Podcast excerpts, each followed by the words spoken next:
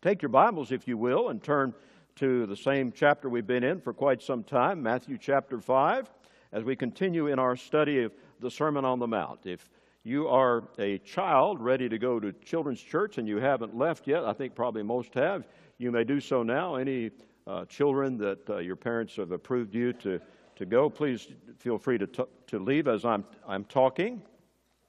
Matthew chapter 5. We finished the Beatitudes. We now come to verse 13, which I'll read in a moment. Let me just say, by way of leading up to that, there is such a logical, purposeful structure and design to this Sermon on the Mount. It's inspired. You would expect that, wouldn't you? It's the greatest sermon ever preached. Only a divine preacher could have delivered it I'm just the errand boy this morning. I'm not a divine preacher. I just want to relay what Jesus said. Failure on our part to understand this sermon and to rightly apply its teachings to our lives or to relegate it to somebody else like the Jews or, or another time frame like the kingdom age to come has just wreaked all kinds of havoc in the church. I hope you won't be among those that do that.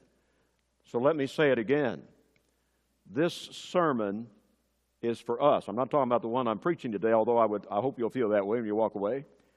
But the sermon we're studying is for us, for believers in the church. And it is for today. It's for January the 22nd, 2023. It's, divinely inspired and as authoritative and relevant today as it was when Jesus sat down on a hillside by the Sea of Galilee and spoke these words, astonishing the multitudes because he spoke with such authority. So I hope you'll listen with both ears wide open and with a predisposition to obey. That's not being prejudicial, or if it is, that's a good prejudice. We esteem the words of his mouth to be always right. Amen? He doesn't have to prove himself to us. The Bible's already the Word of God. Matthew 5 and verse 13. Jesus continues, Ye are the salt of the earth. But if the salt have lost his savor or his flavor, wherewith shall it be salted? He answers his own question. It is thenceforth good for nothing, but to be cast out and to be trodden under foot of men. Ye are the light of the world. We'll get to that next week, God willing.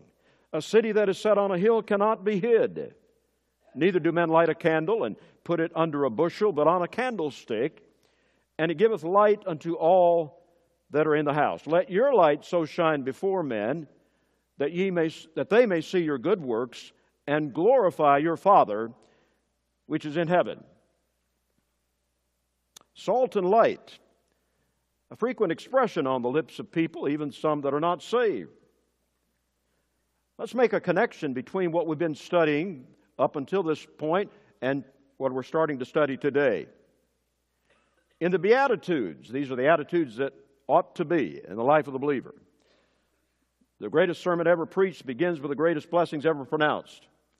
And in the Beatitudes that we've been studying for the last three months or more, we have seen a composite picture of what a true Christian is.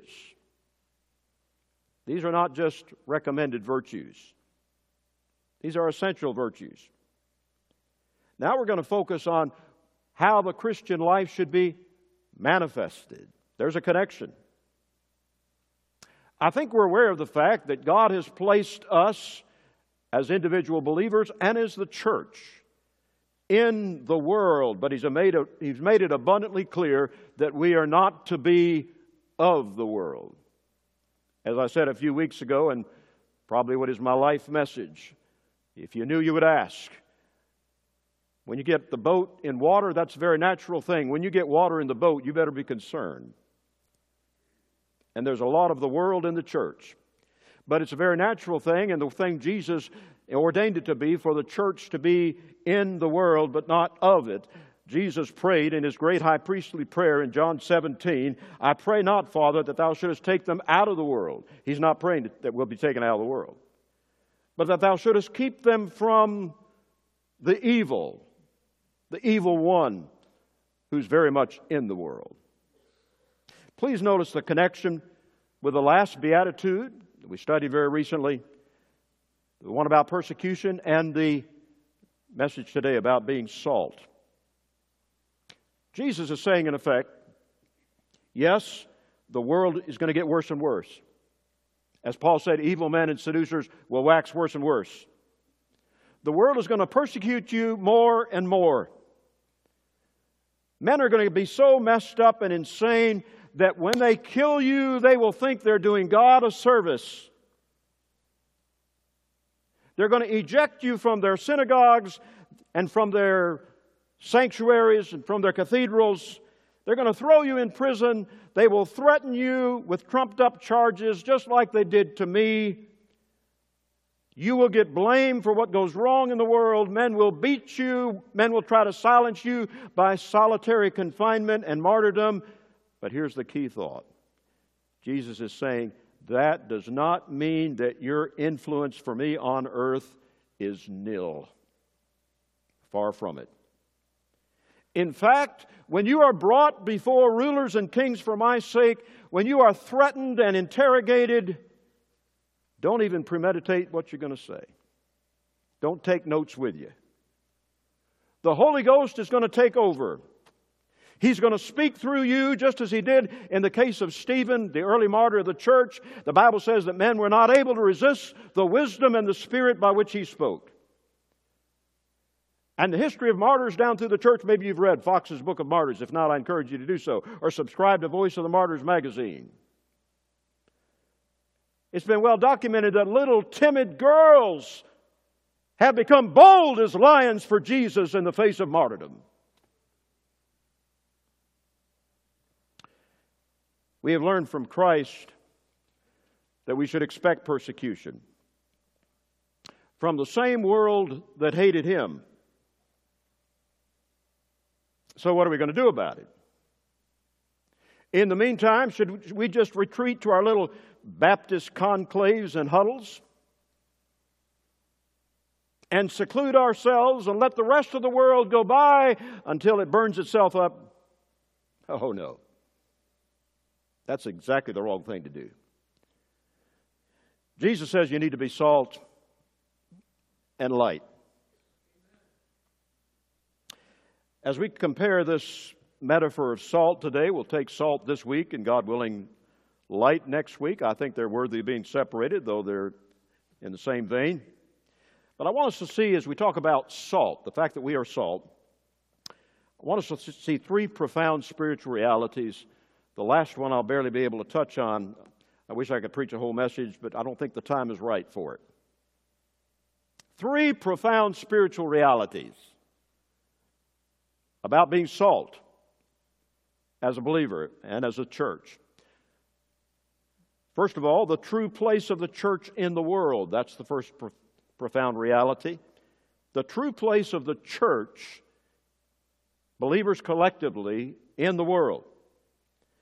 That little phrase, ye are the salt of the earth, speaks volumes. Many people, even Christians, use that term. So I've heard that term so flippantly, so lightly. Oh, we're supposed to be salt and light, you know, salt and light. And you know what many people mean in their minds? We're just to add value to society. We're just to be do gooders. We're to make the world a better place. I don't want to be just scratching my pet peeves here this morning, but folks, it's so much deeper than that. Let's not have this flippant view of salt and light that so many have. I hope that after this message, you'll have a far deeper conception of what Jesus meant. Salt has an invisible influence on anything that it's placed in which it's placed. Light cannot go unnoticed. Jesus went on to say, A city that is set on a hill cannot be hid. I love to see the satellite pictures at night on the part of the globe that's blocked and doesn't have the sun. Teeny little points of light can be seen from hundreds of miles in space. Light cannot go unnoticed. Before we break down verse 13 even more, let's notice that first word ye, y'all. Ye are the salt of the earth. Sometimes we forget that Jesus is really talking here to the church collectively.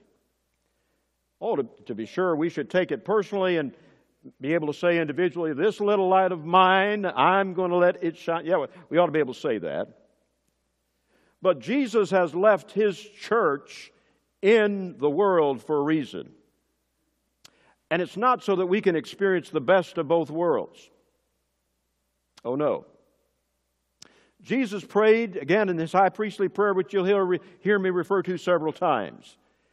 In John 17, verse 11, and now, Father, I am no more in the world, but these are in the world, his 11 disciples, and by extension, us who have believed on him through their word. These are in the world. And Holy Father, keep through thine own name those whom thou hast given me. He prayed for us collectively. Our great high priest, praying his high priestly prayer in John 17, the true Lord's Prayer. Oh, I hope you study it. It's the Holy of Holies of the Bible. He went on to say in verse 15, as I've already quoted, I pray not that thou shouldest take them out of the world, Father, but that thou shouldest keep them from the evil, the evil one who is in the world. Please notice two self evident things here. I say self evident, but sometimes we have to point them out. I want you to see the Christian's influence, first of all, or the church's influence, and then secondly, the world's corruption. The Christian's influence. We have here the metaphor salt. You say, What's a metaphor, Pastor? Well, don't you know that's something to put cows in? Somebody did get that, but anyway. Now, metaphor is uh, it, it, linguistically and grammatically, it's a direct comparison, whereas a simile is uh, an indirect comparison. We need to understand how valuable salt was back in Bible times. You know, salt's pretty cheap, not doesn't not all that valuable today. I mean, we have to have it, we don't think about it. But did you know that the word salary comes from an ancient word meaning salt money? Salary. Salt money. It, it referred to a soldier's allowance for the purchase of salt. When we talk about a valued worker today, we still say he's worth his salt. Two times in the Bible, we read the expression, once in Exodus, once in Second Chronicles, I believe it is, 13. We read the expression, a covenant of salt. It is still the practice in some Arab cultures today that if two men want to enter into a sworn covenant, they will sit down at a table and both of them eat salt. And that legal agreement becomes binding. Oh, how valuable salt was. How valuable and influential God sees us, you and me, if we're saved. Let's talk about this, break it down even further. If we think of salt and the believer's influence, first of all, the believer's influence is inevitable. We're afraid to say this, but God isn't. Jesus did not say, You ought to be the salt of the earth. I'm recommending that you be the salt of the earth. I suggest that you be the salt of the earth. You ought to be the salt. No. He says, You are. Ye are the salt of the earth. Actually, the Greek is even more emphatic. Ye and ye alone are the salt of the earth. That's what it means. Please don't tone down the force of Christ's statement. If you are at all a child of God, if your name is recorded in the Lamb's Book of Life, if you are a, a, son or daughter of God, a true Christian, you will be exerting an influence for righteousness. Don't give me this carnal Christian stuff. That's made up by man. You don't find that in the Bible. You say, well, about 1 Corinthians 3, Pastor? Yeah, talking about those Corinthians, they were being fleshly in some ways, but they had been changed dramatically from what they used to be. Please go back and rethink this whole carnal Christian stuff. It's become a cop out. I've heard other people cop out and say, well, when it comes to matters of religion, Pastor, I'm just neutral. you know, I'm, I'm not against religion. There's a lot of beauty, there's a lot of good in it. But I don't wear my religion on my shirt sleeve. Oh, I cringe every time I hear that. That, that may sound pious and non extreme, but it's a very foolish and dangerous thing to say. Because our Lord Himself said, He that is not with me is against me. And he that gathereth not with me scattereth abroad. Your influence is not neutral when it comes to Christ and His gospel. Right now, as you sit where you are, and as you live where you live, and as you work where you work, you are either commending Christ to the consciences of people or you are repelling them from Him. No middle ground. Ye are the salt of the earth. It's inevitable. Secondly, your influence is preserving. In this day of modern refrigeration, we forget how much our ancestors, some of them not that far back, not many generations back, depended on salt to preserve meat. Some of you still love, and I do, salt beef. We used to have it a lot in the Cayman Islands. You may or may not uh, have had a pot of beans or dumplings that's been salted. Salting is very closely related to brining, which is the fermentation of some foods using salt. People salt meats like codfish and, and bacon. They salt vegetables like pickles, runner beans, cabbage. These things are, were commonly salted, and some places still are today. Salt preserves. Do you realize that if you truly know Christ, there's a pungent savor and flavor about you that has the tendency to preserve others. It keeps them from going as far into sin, as deep as they would otherwise go. Maybe you've experienced it on the job. You join the water cooler crowd at break times and they suddenly get quiet.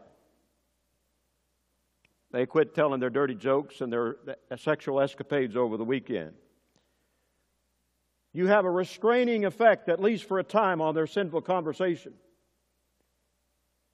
You are retarding their decay. And collectively, the church does this through the Holy Spirit who indwells us. He is the one who hinders, or the Old English King James word is let, restrains. Otherwise, things would be far worse than they are. You have an influence as salt in the earth. It's inevitable. It preserves. Thirdly, it's rebuking. Probably you've heard the expression that's like pouring salt on a wound. If you put salt on a wound, it's going to hurt. It's going to sting. It's going to burn before it heals. But it does have medicinal healing properties.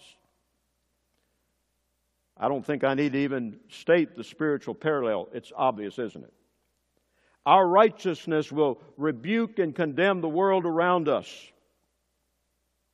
If we have sincerely held convictions that are based upon God's Word, you can put it down. We're going to be accused of being legalistic and judgmental. That is the ultimate evil to be a judgment. We've come to the fact, come to the place where almost nothing else is sin except to have a judgmental attitude. Have you noticed that?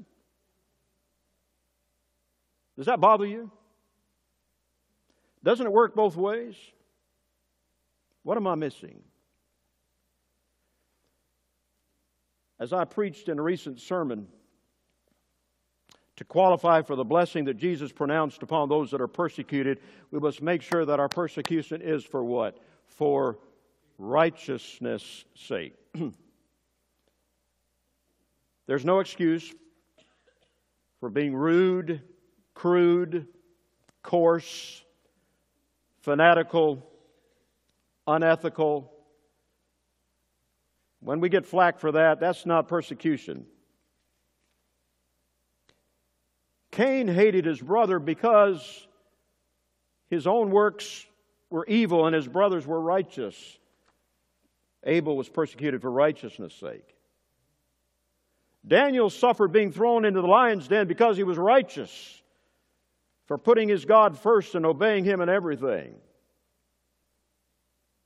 I said it before in a previous message, but I think it bears repetition. The world generally admires do gooders. They can't help but do that.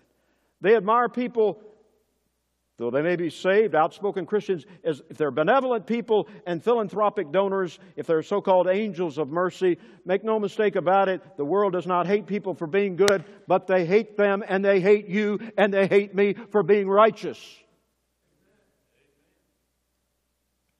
Now, to be sure, God can use our do gooding, as the ministry of ORH has proved. God can use our do gooding to pave the way for the gospel. Let's expect that. Let's trust God for it. Even as Jesus healed and fed and cast out demons and raised people from the dead so that people would raise would realize who he was and believe on him and be forgiven and cleansed. But when we take a stand for righteousness' sake, we're not going to be appreciated. We have a rebuking effect we are the salt. Fourthly, we have a purifying effect. Salt has antiseptic qualities.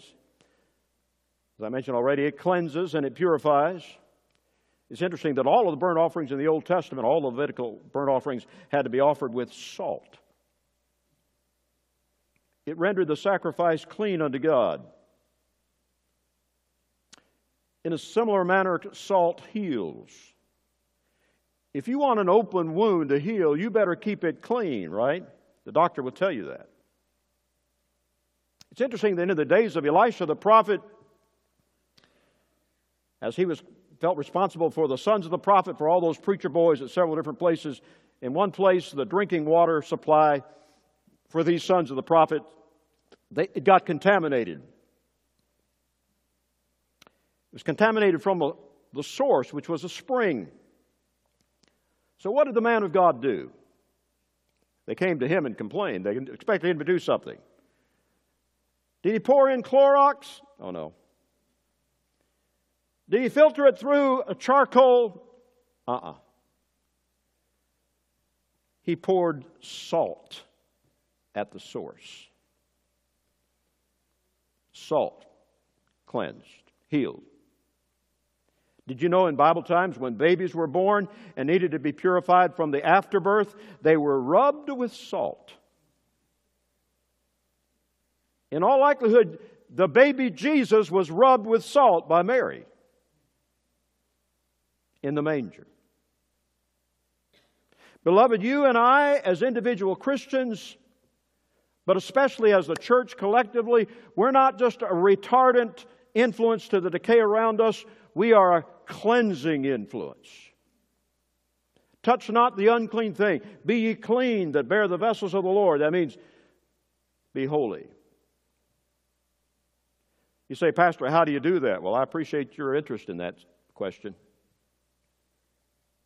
How do we do this cleansing in the corrupt world around us? The Word of God is very clear about it. The latter part of Proverbs 16, verse 6, please jot that down latter part of six, Proverbs 16, verse 6. By the fear of the Lord, men what? Depart from evil. By the fear of the Lord, men depart from evil. Could I just say it today, whether I get any kudos or not?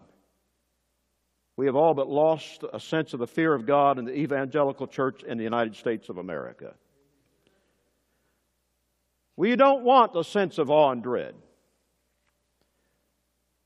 We don't want to be depressed and weighed down and guilt ridden when we come to church.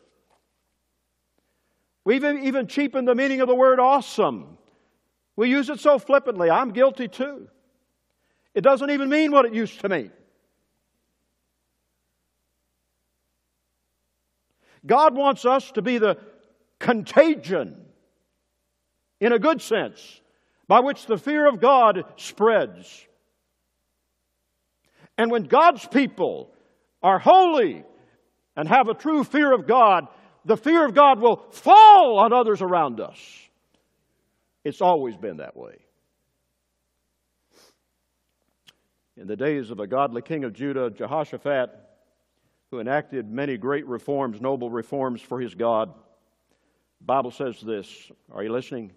The fear of the Lord fell upon all the kingdoms of the land that surrounded Judah so that they made no war against Judah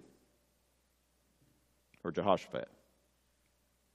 We come to the New Testament, and this isn't quite as clear as it would be if you, you understand Greek, but there were a class of, of people who were known as the God-fearers.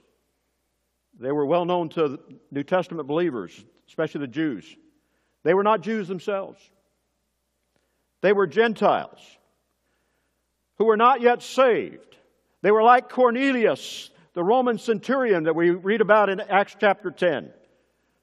Before he ever gave his heart to Christ, before Peter ever went to his doorstep, the Bible says this in Acts chapter 10, verse 2. He was a devout man. He was one that feared God with all of his house, which gave alms to, all, to the Jews. If he'd come to the average independent Baptist church, we'd have voted him in in a heartbeat.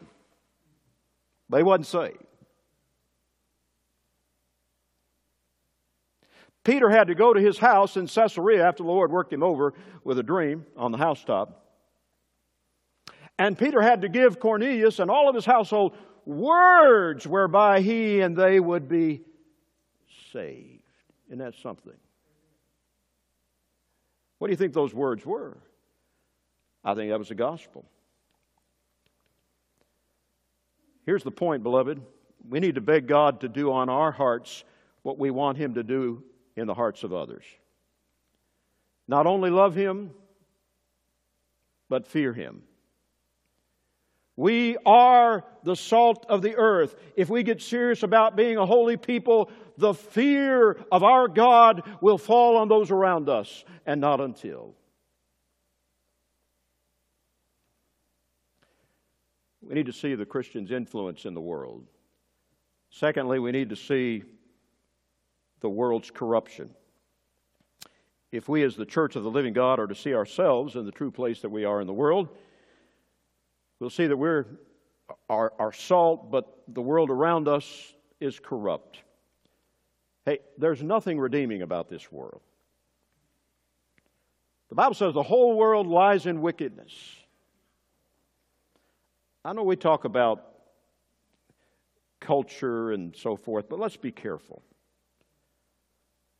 This whole world without Christ is rotten to the core. It's under the curse of God. Would you turn to 1 John chapter 2 verses 15 and 17? Wonderful, wonderful verses that would need to be championed and focused on again. 1 John chapter 2 verse 15. While you're turning there, let me just say I'm convicted of the fact that most Christians are so concerned about being relevant that they've forgotten completely about being different. This is what the, God's Word says Love not the world, neither the things that are in the world. If any man love the world, the love of the Father is not in him. That's pretty cut and dried. There's no middle ground there. For all that is in the world, the lust of the flesh, the lust of the eyes, and the pride of life, is not of the Father, but is of the world. And the world passeth away. Literally, you may have a translation that says this is passing away. And the lust thereof, the capacity to enjoy it.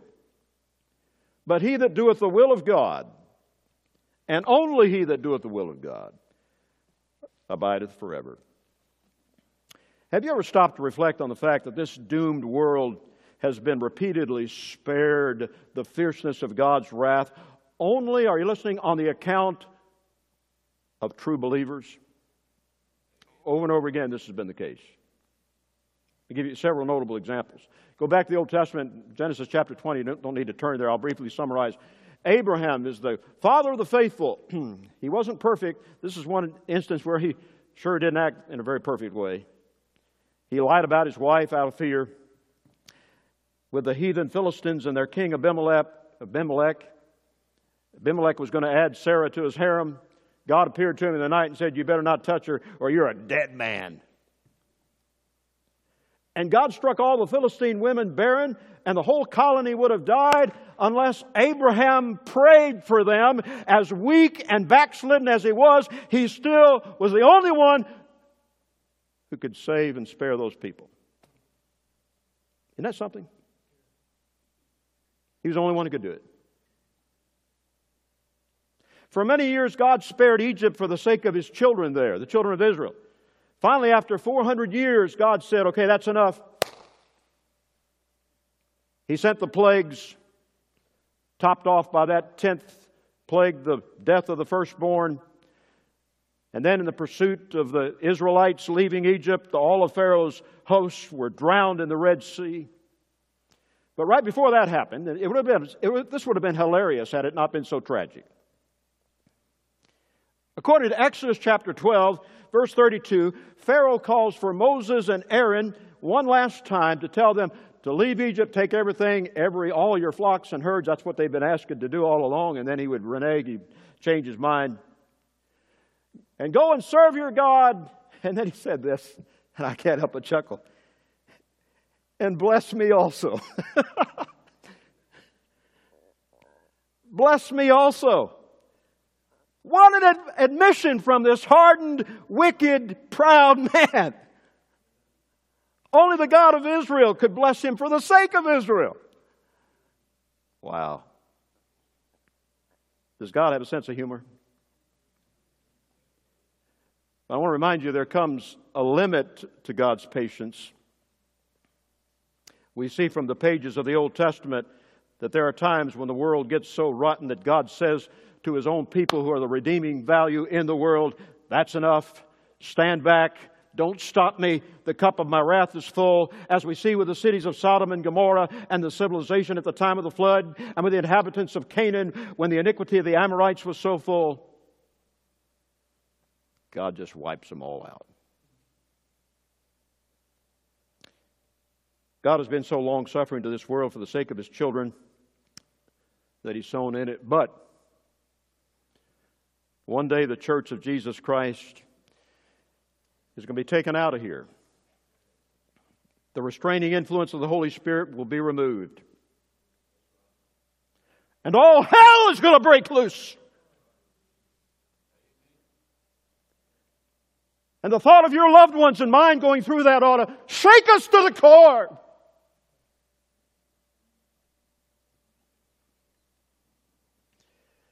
You don't want to be on the sinking Titanic when that happens. Dear brothers and sisters, we are the salt of the earth. We are the reason that God has spared this planet so far. We are salt. The world is rotten. Don't mince words about it. Don't be intimidated about it. Don't be ashamed. Don't apologize. Just do your best to get everybody you can into the ark of safety, even if you're only successful with your own family. It's worth it.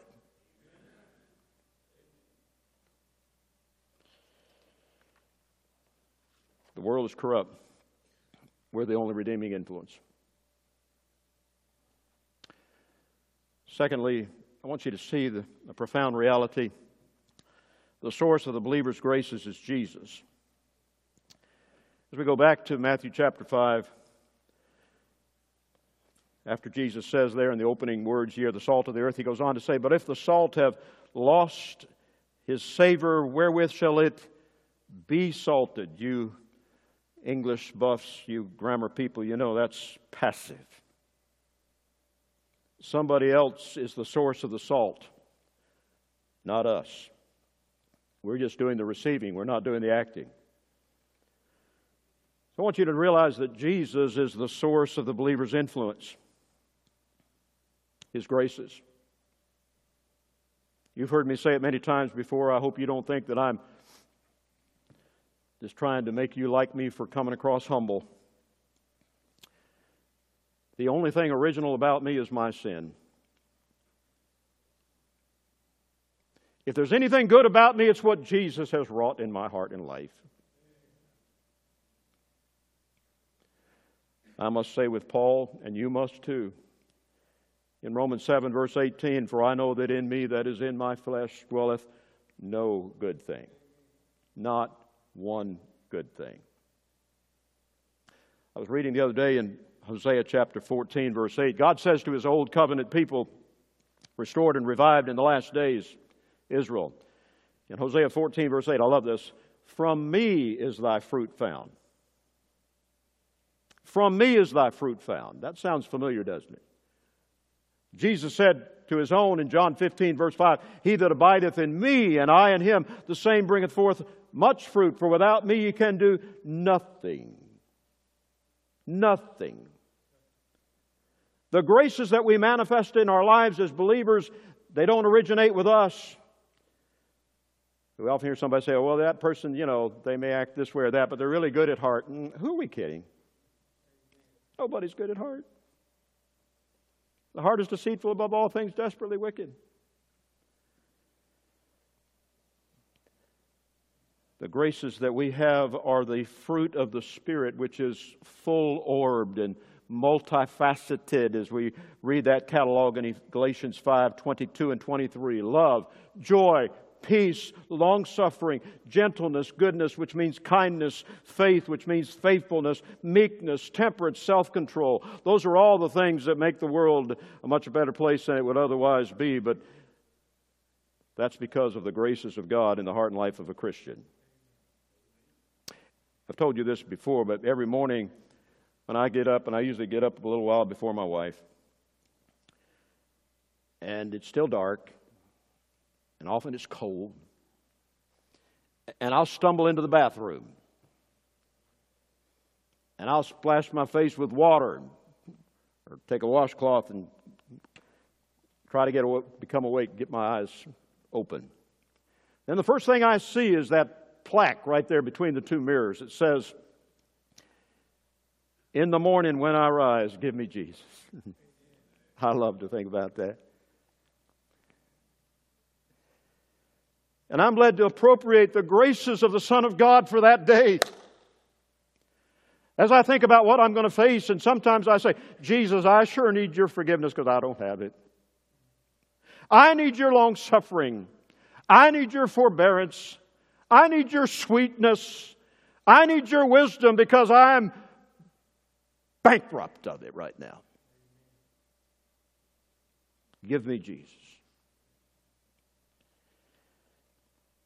Otherwise, my saltiness in this tasteless world is just flat.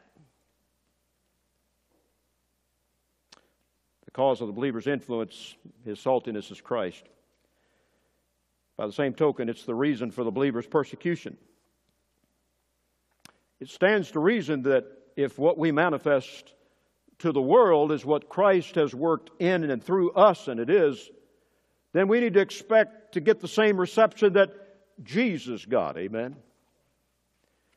We've read from John 15 already. Would you notice it once again? If you turn there quickly, John 15, verse 18. John 15, verse 18, Jesus told his disciples these words Verse 18, John 15, if the world hate you, you know that it hated me before it hated you. Verse 19, if you were of the world, the world would love his own, but because you're not of the world, but I have chosen you out of the world, therefore the world hateth you. And he went on to say in verse 25, quoting from uh, probably two or three verses uh, collectively in the Old Testament, as it is written, they hated me without a cause. The world's hatred for Jesus and the world's hatred for you and for me will be totally irrational. There's no reason for it. It doesn't make sense. Are we good with that? As we faithfully give the gospel, I challenge us, I remind us all, let's neither be pessimistic nor overly euphoric. Just as it was with Jesus' gospel preaching, just especially with the parable of the, uh, of the sower and the soils that we've talked about in the more, a recent series, there's going to be a mixed re- reaction to the gospel.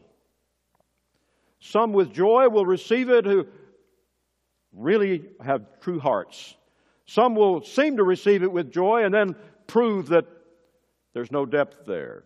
Some will reject it right on the surface.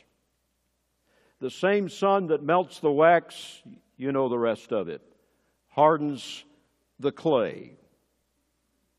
As Paul said in, to the Corinthians in 2 Corinthians chapter 2, referring to us and not just our message, he said, We are unto God the savor of life unto life and of death unto death.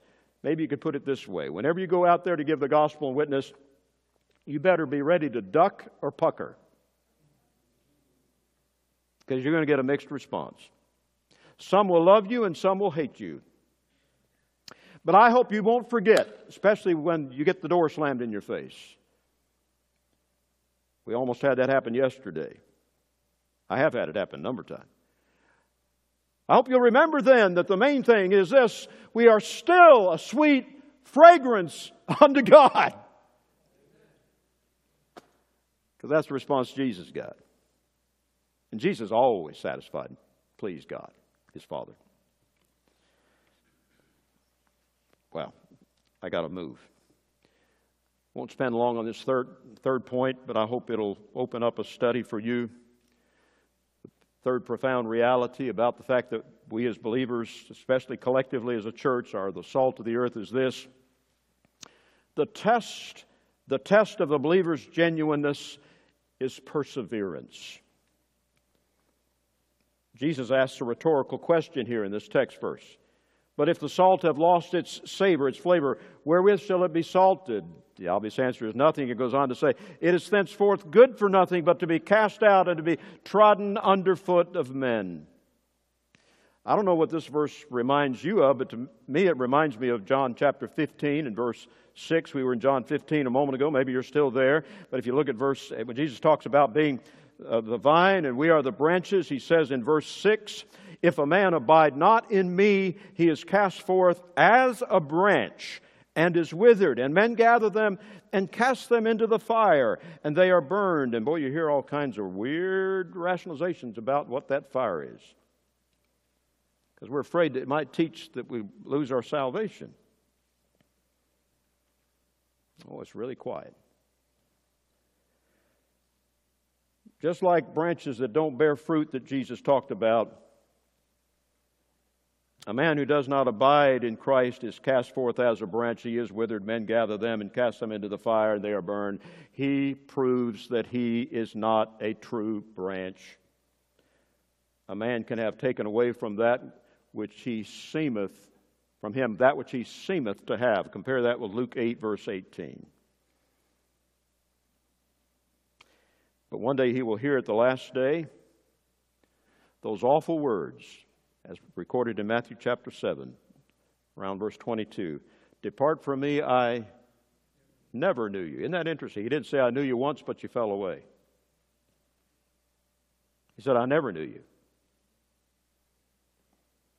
Either the saints persevere to the end, or else the grace of God has done nothing for them effectually. We're, we're afraid to say that. I'm not going to be afraid anymore. If we do not exert a saintly influence, there's no hope.